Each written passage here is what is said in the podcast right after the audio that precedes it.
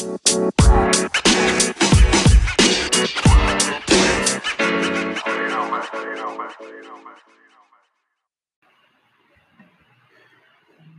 afternoon, everyone. Welcome to the Dairy Sports Podcast. I'm Sam Daring. He's Christian John, and we're excited to have you with us. Taking a break from some of the interviews that we've been doing lately, and we are back, full swing of things, um, with first the N B A proposal, and then going a little bit into the Green Bay Packers, including the Aaron Jones contract talks, and ending on a good note with the Lane Taylor contract restructuring. So, starting off with the N B A proposal, according to E S P N, they have proposed an eight-game se- or eight-game season um, with the twenty-two teams, and in Orlando, and then you would jump straight into the playoffs. So now I see two things to this, two sides. One, I was on the bandwagon of they should just start the playoffs right away because it's less games. Um, you'll have less teams condensed all in one area. But at the same time, and like obviously every league, they're, they're not going to start until they fully ensure the safety of it, of both fans, personnel, and players. And I don't know if there are reports coming out yet. Um, I'm guessing they're still in the process of kind of figuring out everything, if whether or not there will be fans in these stadiums. Um, so I love this idea. I think it kind of, instead of going straight into the playoffs where players would feel stiff, risk getting injuries, where they, where they haven't played in over two months. And on the other side, I would understand if you have the nine seeds uh, on the brink of um, being eliminated from the playoffs. So I love it. I think eight is a perfect number to be at. It kind of gets the players back into the swing of things, and it makes things interesting. I'm just so excited at this point. I, I remember, I mean, I had a really tough time just because everybody kept talking about how this was it. It was over. They're going to scrap the season. Forget about it. We're going to go into twenty twenty-one. And that's just the way it's going to be. And that just didn't sit right with me. So hearing the news today, seeing Woj tweet, the N B A is back, I was running around my house making all kinds of loud noises. I apologize to all my neighbors about that, but it's just, it's going to be so awesome to have this back. It really feels as though the world needs this. They really, we need something to root for. It's been a tough few months, obviously, and now we just get this back. We have something to look forward to again. And from the basketball perspective, them having regular season games is going to make it awesome. You also bring in a lot of young teams in the Western Conference that will get a chance to battle for that eight seed. You're going to have the Pelicans and Zion get a chance. You're going to have Devin Booker and Phoenix get a chance to actually make the playoffs. The Spurs are going to be a part of it. And the Trailblazers also, who were a Western Conference Finals team last year. So it should all be very entertaining. It's going to be awesome to see what these guys can do when they're so well rested. I mean, Giannis, LeBron, and Kawhi have all been sitting on ice for months. They should physically be the healthiest they've been in a long, long time. And even through training camp and all of that stuff, they're going to be much healthier just because they haven't been getting their bodies um, hit and they haven't been getting banged. It's just been sitting, resting, working out, getting in better physical shape. They might be rusty, but again, that's what the eight games are for. And what's going to be wild, and I know we haven't, they're still trying to figure out kind of whether um, both college, more so college than N F L, will happen. Because I know there were rumors. I mean, there's been a lot of things going around. They're saying college football will, will only happen if there's no fans. And then on the other side, coaches like Dabo Sweeney is saying he fully expects to run the season regularly. But what's going to be wild is the N B A season and the finals is pre- like they're proposing it to end around beginning to mid-October. So that is N F L, college football, and I would assume for most of the season, if not all, N F L will play with no fans. And it's going to be wild. You're going to have all three of these sports football, basketball, and even baseball, because they've been talking about a one hundred fourteen game proposal, which we will definitely cover um, in a future episode. But it's going to be crazy. You're going to have all three of these sports, and the ratings are going to go off the all, they're going to fly over the charts. And it's something that we as sports fans have been looking forward to um, for quite some time now. And what's crazy is um, I'm trying to think. There was a I, I don't recall his name. Might have been Spencer Dinwiddie, actually. He was on First Take a few weeks ago um, talking with Kellerman and Stephen A. And they asked him about the status of Kevin Durant. And there's been a lot of things going around, and even Kevin Durant was saying that he very well could be ready for this playoff. And if they play eight games, you play them. I mean, they're at the eighth seed, so they're on the brink of getting eliminated. But, I mean, they're at a perfect spot where if you bring K D back at fully healthy or healthy enough, look at Boogie. Boogie's a prime example. Coming back from a torn A C L, and he had a phenomenal play. He, he had a very good playoff run. Until he got hurt again. Right. I mean, yeah, but... See, and that's... Uh, this is where I'll play a little bit of devil's advocate with the K D thing. Would it be cool to see Kevin Durant come back? Sure, maybe if you like him, unlike myself. But I just don't think it's a good idea. I mean, do, do we really think the Nets can do anything? So right now, I believe they're the seventh seed. So they would play Toronto in the first round if the eight games and everything holds, which I'm assuming the eight games won't change a whole lot in the Eastern Conference and change much of the landscape at all. But bringing back Kevin Durant after a bad injury, I mean, it was bad. When a torn Achilles is so visible to everybody, and as soon as it happened, we all knew what happened because we could actually see it snap in his leg. I mean, it was a really bad injury so late in the year after he had gotten hurt previously. I just don't think it's a good idea. You know, if you want a healthy K D, you're paying him max money. You you should just bring him back next year. You're not going to win it all this year. Kyrie's is going to be on the shelf, most likely. I would hold K D back just because I don't think it's a great idea. And it's not like he's really young, so... him healing probably also isn't as good as it was when he was younger and he would get hurt. So I'm just not sold on the whole an injured player like that should come back for something like this, just because it is going to be somewhat unpredictable, but I still believe that Toronto, Milwaukee, and the two Los Angeles teams are the four teams that we could see any combination of in the finals. And Brooklyn will not be able to beat any of those teams. So I think that's a fair point.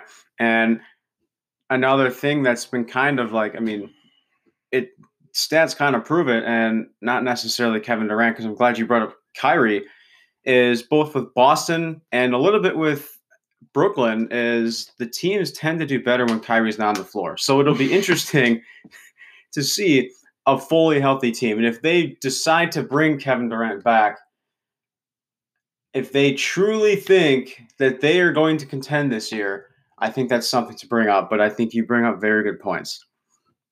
So moving on to the Packers. Um, so a few days ago, the Packers did open contract talks with Aaron Jones. And now the Packers are in for a busy offseason. And now a lot of people were very dissatisfied with the offseason as a whole. Um, and Daryl Stewart, I think, could be an interesting name that comes up because he's the only guy that we kind of picked up Um, in regards to the draft. And a lot of people, um, I mean, a lot of people seem to be somewhat undervaluing Devin Funchess. I mean, he's not, he, what is a two and a half million dollar contract. It's a low risk, high reward deal, but if he stays healthy, he has the chance to make a little over six million dollars. I mean, the contract is a little bit higher than I kind of expected, but I think it's a really pretty reasonable contract. And now going back to Aaron Jones, the running back situation is very weird. I mean, don't get me wrong, A J. Dillon, great pick. And it, as much of a reach as it was, the running back position needed to be addressed. And A J. Dillon, I myself, I don't know about you, but when I watched that pick, like Roger Goodell say that name to the Packers, I was utterly shocked in a good way. I did not expect that. I mean, we had virtual interviews with early round guys like J K. Dobbins and Now you have another powerhouse, two hundred fifty pound, six-foot force in the Boston College native A J. Dillon. So now you pair him up, and he might not get as much attention his first year because you have Aaron Jones and Jamal Williams in front of him. But that's the thing to decide is, will Aaron Jones be on the Packers next year, or will they decide to go with two powerhouses? And if Jamal Williams, there's been a lot of rumors lately and even projections that Jamal Williams is the surprising player to get cut. And I, I, I'm, I just don't see that happening. I think it's just surprising to me. Yeah, I'm definitely not on the Jamal Williams will get cut train. I think he has too much value as a player. I mean, a, a team will give you a seventh round pick for Jamal Williams. Don't let's not act like he has absolutely no value. Brian Gutekunst got a seventh round pick for Ty Montgomery after he was insubordinate. I mean, you, Jamal Williams definitely has value. He's a good pass catcher. He's a good locker room guy. Jamal Williams is awesome. Now, on to the A J. Dillon side of things. Again, you had your two starting running backs from last year whose contracts will be up at the end of the year. You needed to bring in another guy. A J. Dillon fits what we want to do, and I believe we'll have a lot of fun packages where Dillon, Jamal Williams, and possibly even Aaron Jones, all three of them could all be on the field at the same time. Jamal and Aaron Jones could definitely split out wide some. There's been a lot of videos online that Jamal Williams is, of Jamal Williams route running and such. So it's clearly something he's working on and probably was told he had to work on. And now for the Aaron Jones contract side of it, I am vehemently against paying running backs. I'm Andy Herman, when he was on, we talked about how just it's not a good idea, and we both agreed with him. It's just not a good idea. It's never worked out, and I can say that confidently that it just really hasn't ever worked out for a team, especially with so many important players for the Packers going into free agency. It's just tough to imagine that we're going to pay a running back over, you know, the best left tackle in football, one of the best defensive tackles in football. You have your second corner as a free agent. There's just so many guys who are going to be free agents that it's tough to see Aaron Jones coming back in my eyes. I know that there has been talk that, you know, we want to bring him back, and obviously you want to bring back good football players. But he said he wants to be a Packer for life. But again, you're just going to say that as a player because you're not going to close that door. You're not going to go, ah, well, I'll play somewhere else. I don't really care. The Packers aren't going to like that. They're going to want to hear you say you want to be a Packer for life. So I took nothing from that interview, or at least that aspect of the interview of him going, I want to be a Packer for life, because you have to say that if you're Aaron Jones. Another thing to point out, I mean, we've been through this. History says it itself. Running backs do have shelf life, and running backs are one of, if not the most easily replaceable positions in football. You can eat in the Raheem Mostert is a great example of, of that. A guy who went undrafted, cut by six different teams, and who went off in the N F C title game against the Packers. And I mean, we have we have Dexter Williams, who the Packers don't seem to have like they don't have a lot of faith in right now. Um, Patrick Taylor was the projection that I saw was the guy to make it on the roster, undrafted out of Memphis, over Jamal Williams. And uh, if Jamal Williams gets cut somehow, um, I think he goes to a team and starts. I think he has starting potential all over him. I think he's proven it. And back to the Aaron Jones point, if this causes us to lose big names like David Bakhtiari and Kenny Clark, two of the two of our top prior, two of guys that should be our top priorities, I will be upset. And I know they've had mutual interest in contract extensions between Aaron Jones and the Packers.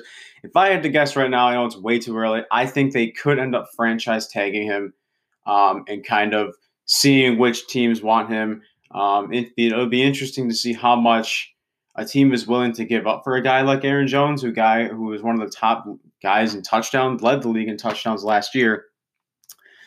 Um, but we're in the Packers are in for a busy offseason, and to me, I don't think it should be starting with Aaron Jones. I think it should be starting with either David Bakhtiari or Kenny Clark. Corey Linsley's up, but you have Jake Hanson. I wouldn't be surprised if Corey Linsley's probably going to be gone, a guy who can barely stay healthy. The offensive line is one of the positions that the Packers have always struggled to keep healthy. And as much as people like to say Brian Bulaga, I was a little bit surprised that we let go. Um, but the fact that we loaded up on O-line day three, Jake Hanson is a guy that's proven, what did he play, over three thousand snaps in his career at Oregon? He's going to be a guy that starts. John Runyon could be a guy that makes a very good impact. And another guy, I want to move over to the defense.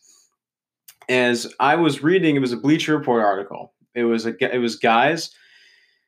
I don't remember if it was day three picks or I think it was for the draft, the guys who can make an impact right away this year. And us, we had Kamal Martin, Christian Kirksey. I mean, Kamal Martin is going to be, he's going to go right in. He's going to compete for that job. And if Kirksey wins it, it wouldn't surprise me. But if Kirksey wins it, however, you get a guy that gets hurt, you have Kamal Martin who's reliable. So Kamal Martin, to me, is a guy that could make a little bit of a name for himself his rookie year. But as far as paying running backs go, like you said, and like everyone else, I'm not a huge fan of it. If they do end up franchise tagging him, I guess I'm okay with that. But David Bakhtiari and Kenny Clark should be our top priorities right now. I also think, though, with loading up on offensive linemen on day three like they did was kind of writing on the wall that usually teams will invest either in the offensive line or in a running back. They typically don't do both just because you have this finite amount of resources. You're not going to just load up all on the run game. And I say this after the Packers drafted three offensive linemen and a running back and also a fullback, but whatever. I, I truly do believe that you're not going to use all of your financial resources on the run game, especially when you have such a highly paid quarterback. So, again, I just believe that that was somewhat writing on the wall that they don't think Aaron Jones will be coming back, or at least Jamal Williams won't be coming back. But I, I'm still in the same boat of Aaron Jones is cool. Don't get me wrong. I like Aaron Jones. I like cheering for him. He's such a well-spoken human being. He's so respectful. I mean, his parents are awesome. I love every time they show shots of his dad and mom wearing his jersey and celebrating after another touchdown. But it's just one of those things where you're going to lose good football players throughout the course of your franchise. And Aaron Jones, I feel, is going to be just one of those good football players that the Packers will lose here. Yeah. I mean, if you talk about a draft that's kind of almost securing the future, I'd say we, we did pretty well. And if you look back at twenty nineteen's draft class, you got guys like Rashawn Gary, who very well could pop off this year, Darnell Savage, and Elgton Jenkins, and Kadar Holman, who, assuming we may or may not keep Tramon Williams, that is looking like a very impressive draft class right now. And if you if you really grade dra- draft grades mean nothing. I mean, you can't really grade a draft until you get three or four years into that draft class. So the last thing we want to talk about, a little bit of a good note, um, not that every the other two were not, but news. Lane Taylor restructured his contract with the Packers around, saves the Packers around three million dollars. And now Lane Taylor went into the pre or went into the season last year being a cut candidate. And he ended up, he did end up staying. However, he won didn't the starting job even. He won the starting job. And I don't know about you. I mean, like, I don't, I mean, this isn't just for like college, but I like it for N F L as well. I mean, Lane Taylor, I want to say Jimmy did an article. Um, Christensen, Jimmy Christensen from Packer Report did an article on, he interviewed Elgton Jenkins. And he talked about Lane Taylor in that situation. And he said Lane Taylor, Elgton Jenkins told him that Lane Taylor was a guy that even though Elgton Jenkins, I mean, took over his spot and excelled in his rookie year, Lane Taylor was a guy that sat back and not just watched him, but he sat back, kind of mentored him. That That's why Lane Taylor, I mean, I, I like him not only for his hard work, but like I think that shows a lot of maturity on his level. Yeah, Lane Taylor again, and I've said this for about every player we've talked about from the Packers. He's just a good dude. He really is. Like, the Packers culture as a whole is in a very good state right now. The locker room seems to gel perfectly together, and Lane Taylor is a part of that for sure. the other thing about Lane Taylor restructuring is it makes it either easier to trade him, which I'm not exactly on board with at this point. Now he's on a cheaper contract. Now it's like he's a backup offensive lineman kind of money. And I think the potential that he and Billy Turner battle for a guard spot is definitely up there. Uh, Lane Taylor's definitely a left guard in my eyes, and in the eyes of many others, Lane Taylor is basically just a left guard, which means you would have to shift Elgton Jenkins over to right guard, which may not make a whole lot of sense after how well Elgton Jenkins did at left guard. But at the same time, Elgton Jenkins is a versatile guy. He was very versatile in college. So it may just be the best thing to have Taylor at left guard and Elgton Jenkins at right guard. It, it was no secret that Billy Turner was the worst Packers offensive lineman last year. That might not exactly be fair to him just because of the level of that offensive line last year was insane. You had an all-pro left tackle. Brian Bulaga played like an all-pro for most of that season. Elgton Jenkins played like an all-pro for the season. Uh, Corey Lindsley is one of the most underrated centers in the N F L. Billy Turner was just kind of the last guy on a team that was just so good in the offensive line. So it'll be interesting to see if the Packers would be willing to have Lane Taylor start at left guard and move Elgton Jenkins to right guard just because of how well Elgton Jenkins played. Maybe they'll try Lane Taylor at right guard, and that's where the battle will come from. And even if the offensive line stays the same, and obviously Rick Wagner is the right tackle instead of Bulaga this year, having Lane Taylor as a backup offensive lineman's just great. I mean, it's... It improves the seal, or it improves the floor of the team, because if one of your guards gets hurt, you have a starting caliber guard sitting on the bench. No longer it will be Lucas Patrick who has to fill in. You have Lane Taylor, who's started entire seasons in the N F L. Yeah, and I mean, the fact that we restructured his contract, I think that makes it even better. And like you mentioned before, a backup guy who's proven that he can excel at wherever he where he plays on the left side. And I know, like, it might be a little bit questionable to kind of move Elgton Jenkins, but judging from his, I know it's like different levels, obviously, but like judging from his history of playing more than one position, and that's a guy that I look that I look at. Like, that is one of my favorite aspects of linemen, is that offensive linemen, is that they can play more than one side of the ball. And like, if you can only play one one side or one position, that is a little bit of a weakness coming into the N F L in my eyes, but it's something that they could definitely be fixed. But Lane Taylor, the fact that we restructured his contract, saving us a little bit over, over three million dollars, not only helps us a little bit for the next off for next off season, but at the same time, you have a reliable guy to sit behind whoever gets hurt. And Rick Wagner is on a low risk, high reward contract. So literally, and if he underperforms his contract in a year, we cut him and we don't lose. Like, I mean, it's not really that much a huge risk. And you have Billy Turner, and I'm glad, I like that you brought that up. He was kind of put, he's a guy that like has always struggled kind of finding his home, finding his teams where he, where he's enjoyed playing. And Billy Turner, he he's always a guy, like he's been a guy like throughout the season that I've enjoyed kind of like his off the field. He does have like a covid nineteen fundraiser. Um, he's, I did not know, um, again, I'll shout out Jimmy again. I mean, he's a fashion guy. I mean, like, that's something like, I love hearing like players' stories outside of football, like what their interests are. So like Billy Turner is a guy that like, like Lane Taylor, he's very highly respectable, and not just the defense, but like the entire team, the locker room just seems to be different, and different in a much more positive way, and where everyone's a family. And like you can easily tell that from the defense, and guys like Sedarius and Preston Smith kind of stepping up um, on that end. Whereas, and you have Lane Taylor, and then Billy Turner. Billy Turner is a guy that I thought played well. I would like to see a little bit more of him, but I mean, his contract's not overly like high. So, I mean, as far as building depth for the offensive line, both in free agency and in the draft, um, I I would say I'm pretty content um, with our offensive line. Billy Turner again, and I'm going to say it again, he's just another guy you want in your locker room. He's also a guy who I do believe that if he does not end camp as a starter, it's not like we're going to have an issue. No. I, Billy Turner will be just fine being on the team, being a backup, doing what he can to provide anything to this team.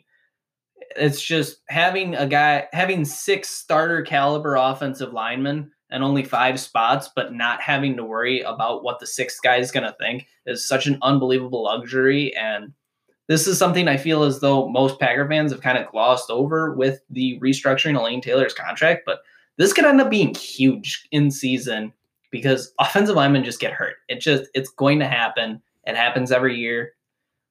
And the other thing is, it's another starter level offensive lineman that will help mentor and help these young guys that we brought in grow. Runyon was a tackle at Michigan, correct? He was like a left tackle, I believe, in, at Michigan. Yeah. But he yes. projects as more of a guard in mm-hmm. the N F L. Uh, there is uh, Stephen Stepanek, I Simon believe. Simon Stepanek, yep. Him, he is uh, out of Indiana. A little bit, I mean, he's, he's been kind of a little bit surprising, another tackle. It was kind of surprising because he's been projected to not make the team, which is surprising. He's a guy that I look at that is a perfect guy to learn off of, a, like an all-pro tackle like David Bakhtiari. And then finally, Jake Hanson, as you mentioned earlier. All of these guys will get to work with so many N F L starter caliber offensive linemen in camp. You have six guys, and then you also have guys like Lucas Patrick, who Lucas Patrick's now been around the block a good number of seasons with the Packers. It's just such a good situation for all of the young offensive linemen that we brought in that they get to work with all of these guys. Lane Taylor, if anything, is just another person to help give tips and tricks to the younger guys that we brought in this season. And I'm very excited about the prospect of Lane Taylor sticking around for another season at least. And who knows, maybe if Lindsley ends up leaving next season, we try and bring Taylor back. Taylor plays at left guard. Elgton Jenkins plays at center. And then Billy Turner starts at right guard. I mean, we're very far out from that. But there's so many like, projecting. With, it's, yeah, there's so many things. With we the have. depth that we have, there's so many scenarios that we could look at, whether move Jake Hanson to center, or even a guy that could play guard um, somewhere on the interior line. But like like I meant, like I said, I mean, I'm I'm pretty content with the offensive line situation that we have.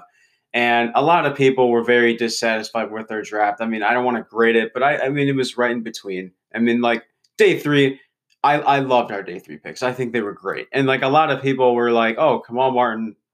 Yeah, like it addresses a need that we need now. And a lot of people are mad that we're wasting Aaron Rodgers' career. And like you got to like think about like we have a good enough offense where we don't need an elite quarterback. And the surprising thing, the surprising thing to think about is like as as Rodgers is regressing. Yes, we can we can admit that. But like his stats, like in the twenty nineteen season, surprisingly, he was in the top ten. I want to say he was like in the bottom or like top ten, top fifteen range. And like for a guy that like definitely had a regressing year, and like he's he's what he's thirty-six. I mean, we don't need a guy like we don't need an elite quarterback. I wanted a guy like Josh Rosen if we weren't to get Jordan Love. I think if he's the guy that learns behind Rodgers for a year or two, if he's not elite and he's not a top ten quarterback, so what? We we have a talented offense to do that. And the fact that go both Goot and Aaron Rodgers believe in the receiving core that we have now says something. And and I know a lot of people, including myself, were very shocked that we didn't draft at least one wide receiver um, somewhere in the draft because this was the deepest draft that, is, that it has been in recent years. So uh, that will end it. Thank you for joining us on the Dairy Sports Podcast. Give us a follow on our Facebook, Twitter, and Instagram, and um, be on the lookout for some daily Packers content on our social media platforms. So thank you, stay safe, and have a good one.